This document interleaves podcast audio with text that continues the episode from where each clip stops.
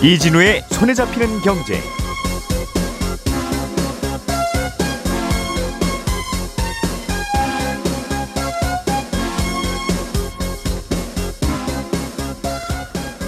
안녕하십니까 이진우입니다. 어, 우리나라 경제에 가장 큰 영향을 미치는 이웃나라 중국. 음, 중국이 올해 경제 성장률 목표치를 5%로 발표했습니다. 그런데 이 수치는 시장의 예상치에 훨씬 못 미치는 숫자여서 다양한 해석이 나오고 있고 또 중국의 고성장 시대가 사실상 종료했다는 분석까지 나오고 있습니다. ESG 열풍에 대한 반작용이 미국에서 나오고 있습니다. 지금은 연기금이 투자할 때 해당 기업이나 투자 대상이 ESG에 우호적이면 다른 재무적인 요인이 좀 부족해도 투자를 할 수 있지만 앞으로는 그러지 말라는 법을 미국 공화당이 상원과 하원에서 모두 통과시켰습니다. 유럽에서는 내연기관차의 판매를 금지하는 법안이 추진 중인데 몇몇 강대국들의 반대를 하면서 2035년부터는 전기차만 생산 판매를 아, 전기차만 생산 판매될 거라는 예상이 흔들리고 있습니다. 나라 밖에서 일어나고 있는 이런 중요한 변화들 오늘 자세하게 좀 정리해 보죠. 3월 6일 월요일 손에 잡히는 경제 바로 시작합니다. 우리가 알던 사실 그 너머를 날카롭게 들여다봅니다. 평일 아침 7시 5분 김종배의 시선 집중.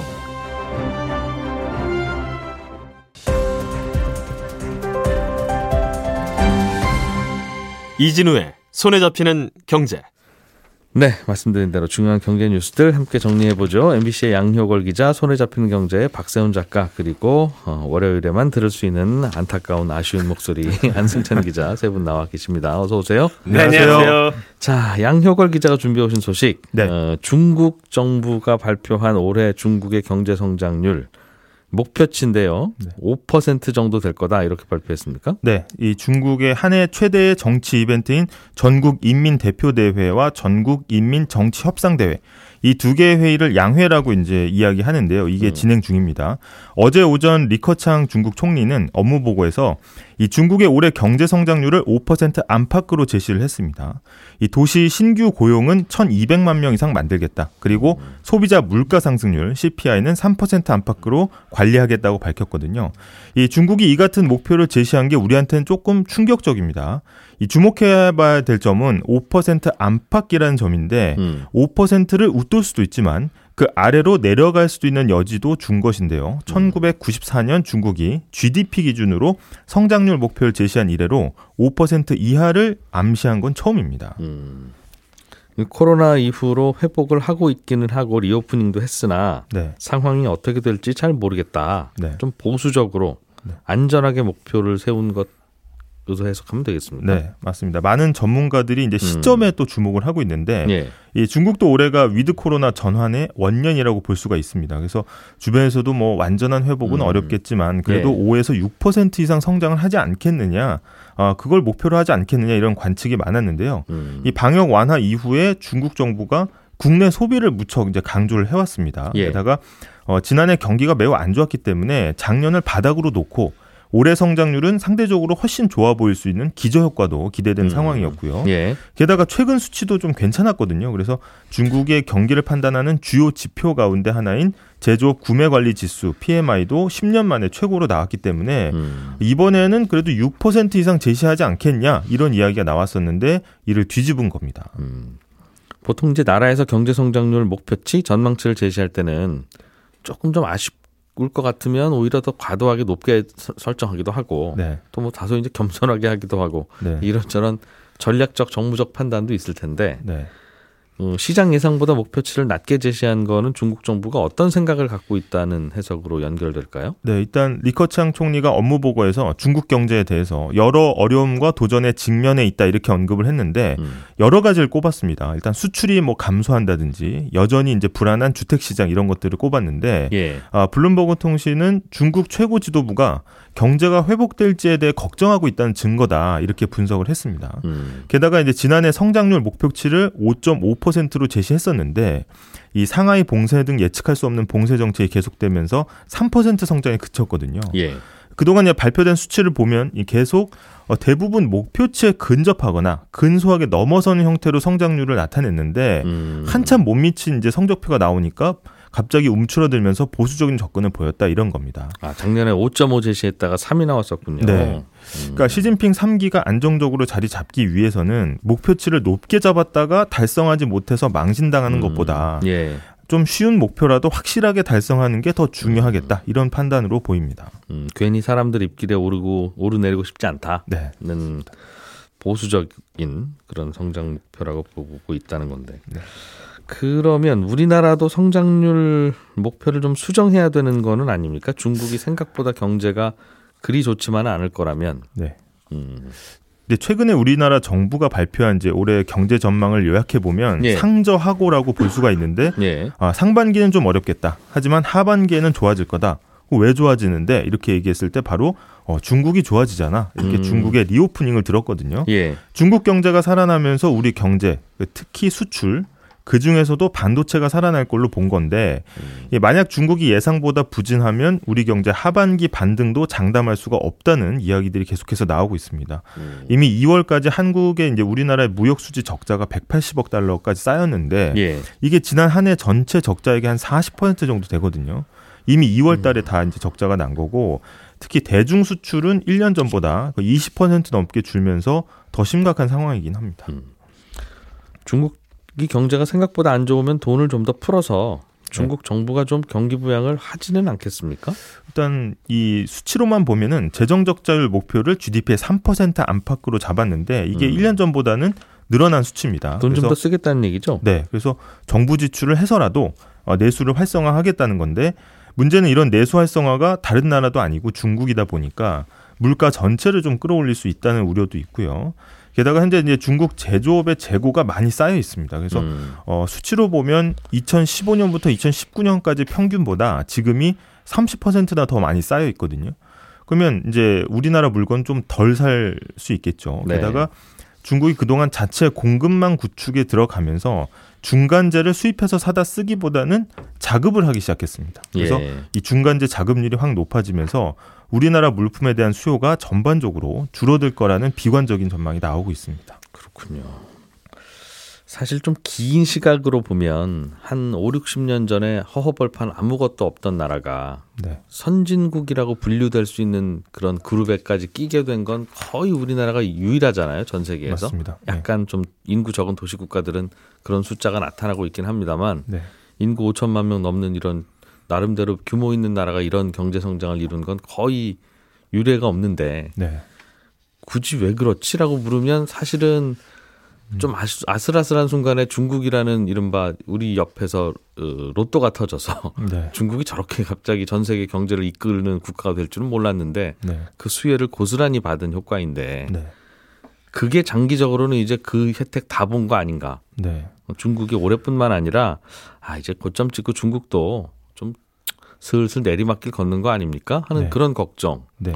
그런 것도 좀 나오는 것 네, 같아요. 계속해서 그런 전망이 나오고 있는데 아까 말씀하신 음. 것처럼 이제 우리나라한테 가장 좀 아쉬웠던 게 이제 광활한 이제 시장인데 예. 그걸 이제 중국이 꽤 많이 해줬던 거죠. 근데 어, 중국이 최근에 처음으로 또 인구가 줄어드는 경험을 하고 있고 이런 상황에서 성장률 끌어올리려면 사실 어, 중국도 첨단 산업 위주로 구조를 재편해야 되는데 이게 지금 미국 견제에 맡겼고 시진핑 주석 1인 독재 체제로는 쉽지 않은 상황이다 이런 평가들이 나오고 있습니다. 아, 미국의 경제학자 폴 크루그먼은 어, 지난해 말에 어떤 이야기를 했냐면 그동안 중국 이 투자와 부동산 거품으로 지탱을 해왔는데 예. 이제 한계에 다다른 거 아니냐. 이게 생산성 향상이 없으면은 개발도상국에서 선진국으로 가는 문턱에서 주저앉는 중진국 함정에 빠질 수 있다 이렇게 경고를 음. 하기도 했습니다. 그래서 예. 어, 일단은 뭐, 뭐 비유를 해보자면 뭐 50점 맞던 학생이 7, 80점까지 올리는 건 굉장히 뭐 물론 어렵겠지만 상대적으로 음. 쉽지만 90점 학생이 100점으로 올리는 거는 그만큼 더 노력이 필요하기 때문에 예. 여기에서 이제 중국도 선진국 문턱을 넘기에 굉장히 그래요. 어려운 상황이다 이렇게 음. 얘기를 하고 있고 이게 또 우리나라의 또 중국발 수요 급감이 우리나라 또 덮치기 전에 어, 수출 수출 거점이 이런 것도 좀 옮겨야 되는 거 아니냐 이런 논의들이 그러게요. 나오고 있습니다. 바로 이 중국이 빠져들 것 같은 이 중진국 함정을 네, 우리나라는 중국 덕분에 살짝 쉽게 넘었는데 네, 중국은 중국을 도와줄 다른 또 다른 중국이 없는 것 같아서 네, 그래서 좀 걱정이긴 해요. 음. 그런 중국의 경제 성장률이 생각보다 부진할 것 같다는 중국 정부의 발표 때문에 우리는 깜짝 놀랐네. 네, 유지네요. 네. 박 작가님, 네. 유럽연합이 2035년부터 네. 내연기관차, 그러니까 전기차 아닌 경유차, 휘발유차는 못 팔게 할 계획이라고 이미 밝혔어요. 그렇습니다. 이미 밝혔었는데 야 다시 한번 생각해 보자. 네. 2035년은 좀 너무 좀 그렇지 않니? 네. 하는 의견들이 꽤 어, 강한 목소리로 나오고 있는 모양입니다. 그렇죠. 원래는 이번 주에 유럽연합 국가들끼리 모여가지고 조금 전에 얘기했던 2035년부터 내연기관차를 못 팔게 한다. 요 내용의 법안을 두고 퍼- 표결을 할 예정이었어요. 예. 근데 일정이 갑자기 연기가 됐습니다. 언제 다시 표결을 할지는 정해지지 않았는데 일단 일정이 연기된 이유를 보면 유럽에서 자동차 잘 파는 나라 하면 어디가 떠오르십니까? 유럽산 자동차 유명한 브랜드가 독일차. 그렇죠. 독일차 다음에 뭐, 뭐 이탈리아 프랑- 프랑스, 떠오르시고. 이탈리아 뭐이 그렇습니다. 예, 예. 그 나라들의 반대가 지금 매우 심해서 그런 건데 음. 유럽연합이 2035년부터 내연기관차를 못 팔게 하려는 건 예. 탄소 배출을 좀 줄여서 기후 변화를 막아야 한다 라는 명분이거든요. 내연기관차가 그런 면에서는 좀 안 좋으니까. 그렇습니다. 근데 명분은 아주 좋잖아요. 명분이 잘못됐습니다 라고 말할 사람이 누가 있겠습니까? 음. 그런데 내연 기관차를 못 팔게 한다는 건 개별 국가들, 특히 자동차 잘 만들고 있는 국가들한테는 아주 큰 문제가 됩니다. 음. 일단 차 만드는 회사 입장에서는 내연 기관차 만드는데 최적화된 공장을 전기차 만드는 공장으로 바꿔야 하는데 예. 그럼 그게 다 비용이잖아요. 음. 그러니 자기네 나라 정부한테 열심히 로비를 하죠. 이 법안 막아달라고. 정부 입장에서는 대규모 실업이 고민입니다. 전기차만은 만드는 과정이 상대적으로 단순하니까 내연기관차 만드는 것만큼 사람이 별로 필요하지가 않거든요. 일자리가 줄어들 거다 이거죠? 그렇습니다. 거다? 근데 예. 표로 뽑히는 대통령 또는 총리 입장에서는 이 문제를 의식하지 않을래 않을 수가 없습니다. 음. 그리고 전기차 같은 경우에 최근에 중국 회사들이 엄청 치고 나오고 있기 때문에 만약에 2035년부터 전기차만 팔 수 있게 시장이 조성이 되면 예. 이건 그냥 중국에게 좋은 일이다라는 생각들도 아마 하고 있을 겁니다. 음. 그러니 반대를 할 수밖에 없는 건데 물론 그 동안에도 반대의 목소리는 냈었어요 이세 나라가. 예. 근데 친환경이라는 명분이 워낙 크기 때문에 반대의 목소리를 크게 낼 수는 없었거든요. 그리고 2035년은 한참 멀었으니까. 그렇습니다. 그때 가면 뭐그 누가 알아서 정리하든 하여튼 나와는 그렇죠. 관계 없는 거다. 네. 어. 그런데 이제 실제로 시간이 다가오고 있고 법을 만들려고 하니까. 표결하려고 하니까 음. 반대의 목소리를 크게 내버리는 거죠. 근데 또 이런 속내를 다 드러내고 반대를 할 수는 없잖아요. 예. 그러다 보니까 반대하는 국가들이 내걸고 있는 명분도 있습니다. 기존 내연기관 엔진에다가 합성연료라는 걸 사용하게 해달라는 거예요. 합성 연료가 뭐예요? 요거는 물을 전기 분해하면 이제 수소가 만들어지고요. 예. 그 수소랑 이산화탄소 또는 질소를 합성해서 만든 연료인데 음. 이게 휘발유나 경유처럼 자동차에 넣으면 연소를 하긴 합니다. 예. 근데 탄소 배출량은 휘발유 경유보다 좀 덜 나오거든요. 음. 그러니까 이 연료를 사용하는 내연기관차는 2035년에도 판매가 가능하게 해달라 라는 겁니다. 아, 그 자동차 엔진 자체를 드러내지 말고 네, 연료만 좀 바꾸자. 기름 연료를 좀 바꾸면 될 거 아니냐. 그렇습니다. 그러면 기존에 있던 공장들 안 바꿔도 되고 공장에서 일하는 사람들 해고도 안 해도 되고 그러니까요. 근데 또 반면에 유럽연합에서 자동차 생산을 안 하는 국가들은 그걸 굳이 들어줄 이유는 없습니다. 음. 합성연료라는 게 휘발유나 경유보다 탄소 배출을 덜하는 건 맞는데 네. 전기차는 탄소 배출이 완전 제로지 않느냐. 예. 유럽연합이 만들려고 하는 세상은 탄소 배출이 없는 세상인데 그걸 예외적으로 허용해 줄 수는 없는 일이다. 예. 하면서 맞서고 있는 거거든요. 음. 그러니까 이게 친환경 정책을 써야 한다는 점에서는 모두가 다 동의를 하는데 음. 그 정책의 결과가 어디에서는 이득이 되고 어디에서는 손해가 되는 상황이라면 예. 친환경이라는 명분이 얼마나 흔들릴 수 있는지를 보여주는 사례입니다. 이게 명분은 멀고 실리는 가까운 법이거든요. 음. 당장 내 주머니에서 뭔가 나가야 되고 네. 내가 상대적으로 불리해지는 우리 공동의 목표는 잠깐 좀 생각해 봐야 되겠다. 그렇습니다. 그렇게 되는 겁니다. 알겠어요. 뭐 당연히 뭐 예상했던 바이기도 하고 네. 뭐 그럴 수 있는데 문제는 그러면 결국 친환경 전기차 시대로 가는 거는 맞냐? 그래도 이런 저 이게 방, 방금 말씀하신 게 덜컹덜컹 잡음일 뿐이고 가긴 가냐?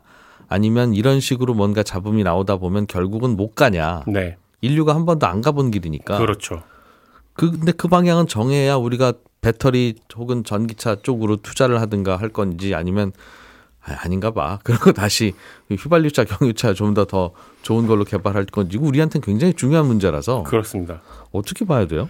가는 길이 쉽지는 않을 걸로 보여요. 왜냐하면 일단 유럽연합이 표결을 진행해가지고 법으로 만들어 버리면 예. 구속력을 갖게 되니까 반대하는 국가들도 어쩔 수 없이 따르긴 해야 될 겁니다. 네. 그럼 이 방향으로 쭉 가게 되겠죠. 근데 이 표결도 쉽지가 않은 게요. 유럽연합의 표결 방식이 좀 독특합니다. 법안이 통과가 되려면 유럽연합 소속 27개 국가 중에 15개 국가가 일단 찬성을 해야 됩니다. 그리고 조건이 하나 더 붙어요. 찬성한 15개 국가의 인구가 유럽연합 소속 국가 전체 인구의 65%를 넘어야만 통과가 되는 구조거든요. 네. 그러니까 인구가 많은 국가들이 찬성을 할수록 법안 통과 가능성이 높아지는데 유럽연합에서 인구가 가장 많은 나라가 독일이고요. 네. 2위가 프랑스고요. 3위가 이탈리아입니다. 아, 이 세 나라가 공교롭게도 자동차로 먹고 사는 나라고. 네. 음. 그 나라들이 반대를 하면 법안 표결까지도 가는 게 쉽지가 않은 그런 상황입니다. 근데 지구의 공기가 깨끗해지는 건 너도 좋고 나도 좋지만 네. 가능하면 네 돈으로 그렇게 했으면 네. 좋겠다라는 게 전 세계 모든 나라들의 공통적인 네. 생각이에요. 우리는 손에 안 보는 선에서 이런 거죠. 어, 최소한 우리 돈으로만 하는 일은 막고 싶다. 그렇습니다. 그러니까 이게 어떻게 되겠어요 이게? 알겠습니다. 음. 안승찬 기자님, 예, 미국에서도 유사한 일이 지금 벌어지고 있는 것 같은데. 그렇습니다. 미국의 퇴직연금, 예. 연기금이 음. ESG 펀드에 너무 투자를 많이 하는 것 같다. 음. ESG가 좋긴 좋은 건데, 네. 아니 연기금은 그래도 우리의 미래의 먹거리인데 ESG라고 해서 투자했다가 그 회사가 ESG 하느라고 돈을 못 벌면, 음. 혹은 돈을 너무 많이 쓰면, 그럼 누가 책임질 거냐? 그럼 수익률은 누가 책임질 거냐? 그런 이슈입니다. 음, 예. 그런 얘기가 나오는 모양이에요. 예, 이게 미국에서 지금 굉장히 예민한 정치적인 쟁점이 된 건데 배경부터 조금 설명을 드릴게요. 미국에서는 그 401k라고 부르는 퇴직연금 제도가 있습니다. 이게 예. 규모로 치면 우리 돈으로 한 8천조 원쯤 되니까 규모가 어마어마한데 이 미국의 퇴직연금은 굉장히 오래전부터 디폴트 옵션 제도라는 걸 도입하고 있습니다. 우리나라에도 이제 최근에 도입된다고 하는 거. 디폴트 옵션이라는 게 회사에서 이제 퇴직연금이 어떤 펀드에 넣을지를 디폴트로 이제 보기로 먼저 주는 거잖아요. 예. 그러면 직원이 난 별 생각 없고 그것도 괜찮네 하면은 이제 회사에서 제안한 펀드에 그냥 가입하면 되는 거고 나는 그거 말고 별도로 마음에 드는 걸 고를 거야 하면 또 자유롭게 고를 수도 있고 아무튼 그런 게 이제 디폴트 옵션인데 귀찮으면 이걸로 해주세요. 그렇습니다. 일반적으로는 처음에 회사가 이 디폴트 옵션으로 제공한 그 펀드들을 선택하는 경우가 현실적으로 많기 때문에 네. 회사가 디폴트 옵션으로 뭘 선택하느냐가 사실 굉장히 중요한 문제인데 그 직원의 퇴직금은 그 그걸로 운영된다는 거죠. 그렇습니다. 웬만하면 직원은 귀찮기 마련이니까. 그렇습니다. 그래서 미국의 노동부가 회사가 퇴직연금을 운영할 때는 이러이러한 주의사항을 반드시 의무적으로 지켜야 한다. 그러고 아예 법으로 정해놨습니다. 예. 근데 뭐 대단한 건 아니고 굉장히 상식적인 건데 예를 들면 직원들의 이익을 위해서 성실하게 노력해야 되고 뭐 신중하게 펀드를 골라야 되고 정부를 충분히 공개해야 되고 뭐 이런 것들입니다. 그런데 지난 트럼프 정부 때 이 의무 사항의 내용을 하나를 추가를 했어요. 그게 뭐냐면 퇴직연금의 수탁자인 회사는 디폴트 옵션을 고를 때 재무적 이익, 그러니까 수익률을 최우선으로 고려해야 한다. 이런 조항을 넣었습니다.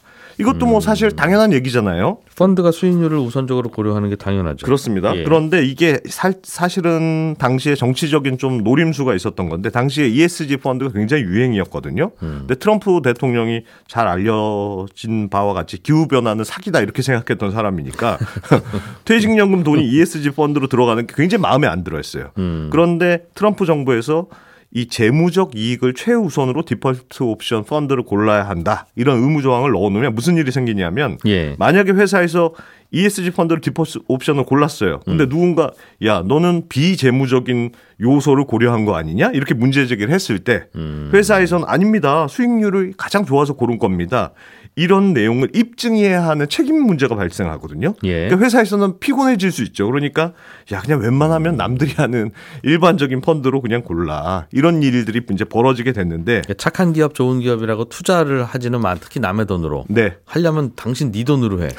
왜 직원들 돈, 국민들 돈 가져다가 그렇습니다. 왜 당신들의 정치적 이념을 실현하려고 하느냐.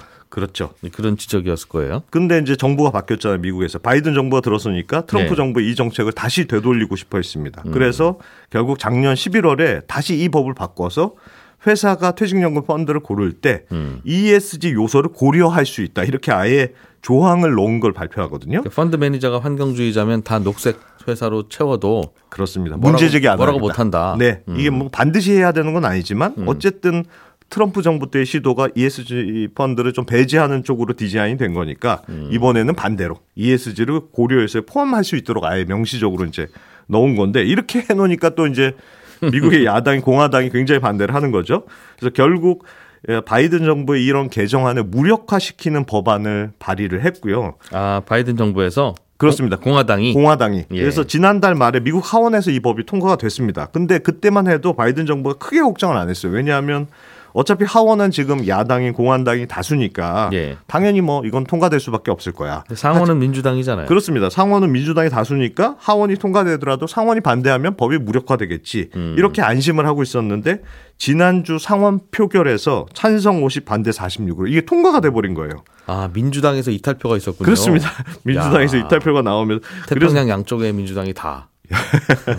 그래서 지금 바이든 대통령 굉장히 불쾌하고 하는 그런 분위기고 예. 여기서 밀리면 안 된다 이런 분위기 때문에 대통령 거부권도 지금 검토하고 있는 음. 분위기거든요. 그래서 ESG 펀드 문제를 두고 어떻게 보면 미국에서 굉장히 정치적인 쟁점이 이어지고 음. 있다 이렇게 이해하시면 될 것 같습니다. 바이든 대통령이 거부권을 행사를 하면 뭐 다시 유- 의회로 돌아갈 거고. 의회로 돌아가는데 그때는 3분의 2 이상 찬성이 아. 돼야 되니까 그러면 공화당의 이 안이 결국은 또 다시 받아 규정으로 받아들여지지는 않을 텐데. 예 쉽지는 않은 상황이에요. 어, 그렇군요. 그러니까 결국은 수익률 좋은 펀드에 투자하라. 네 ESG는 ESG대로 하는데 그렇죠. ESG라고 해서 그 수익률 안 좋은 회사한테 프리미엄 주지는 말아라. 그런 그런 겁니다. 얘기 같아요. 네, 네. 미국 내에서도 사실은 공화당의 주장에 조금 더 설득력을 얻는 분위기가 있고 그게 이번 상원 표결로 나타났다고 볼 수 있는데 왜, 음. 왜냐하면 바이든 정부의 법안이라는 건 노골적으로 ESG를 고려 요소로 삼을 수 있다는 거지만 공화당의 주장은 어쨌든 명시적으로 ESG 펀드를 금지하는 건 아니고 예. 수익률 최우선으로 하자는 거니까 사실 이거 너무 당연한 얘기이기 때문에 여기에 대해서 반대하기가 쉽지는 않거든요.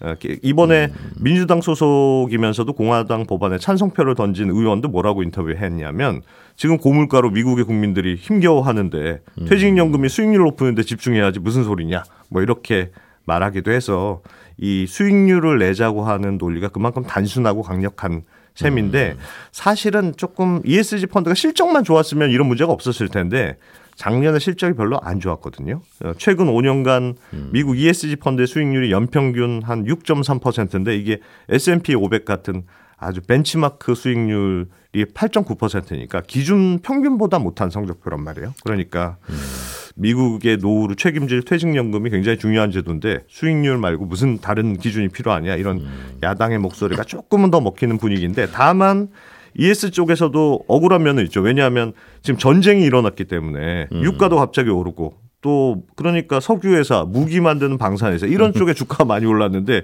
ES 쪽에서는 이런 수혜를 하나도 못 누렸단 말이에요. 네. 그래서 ES ESG 쪽 주장은 이 최근에 이런 분위기가 반영돼서 그렇지 사실 장기적으로 ESG를 잘 지키는 기업이 시장에서 살아남을 확률이 높고 그런 회사에 투자하자는 게 장기적인 수익률에서도 긍정적인 영향을 미칠 수 있는 거 아니냐 이런 논리니까 이것도 예. 사실은 틀린 말은 아니거든요. 그래서 이 문제가 사실 정치적인 논리가 안 되려면 아, 조금 ESG 펀드의 수익률이 좀 개선되어야 이 문제가 아, 미국에서도 좀 정리되지 않을까 생각이 됩니다. 그렇군요. 예, 오늘 안승찬 기자, 양효걸 기자, 박세훈 작가께 세 분과 함께 중요한 경제 뉴스 정리해봤습니다. 저는 내일 아침 8시 30분에 다시 찾아오지요. 이진우였습니다. 고맙습니다.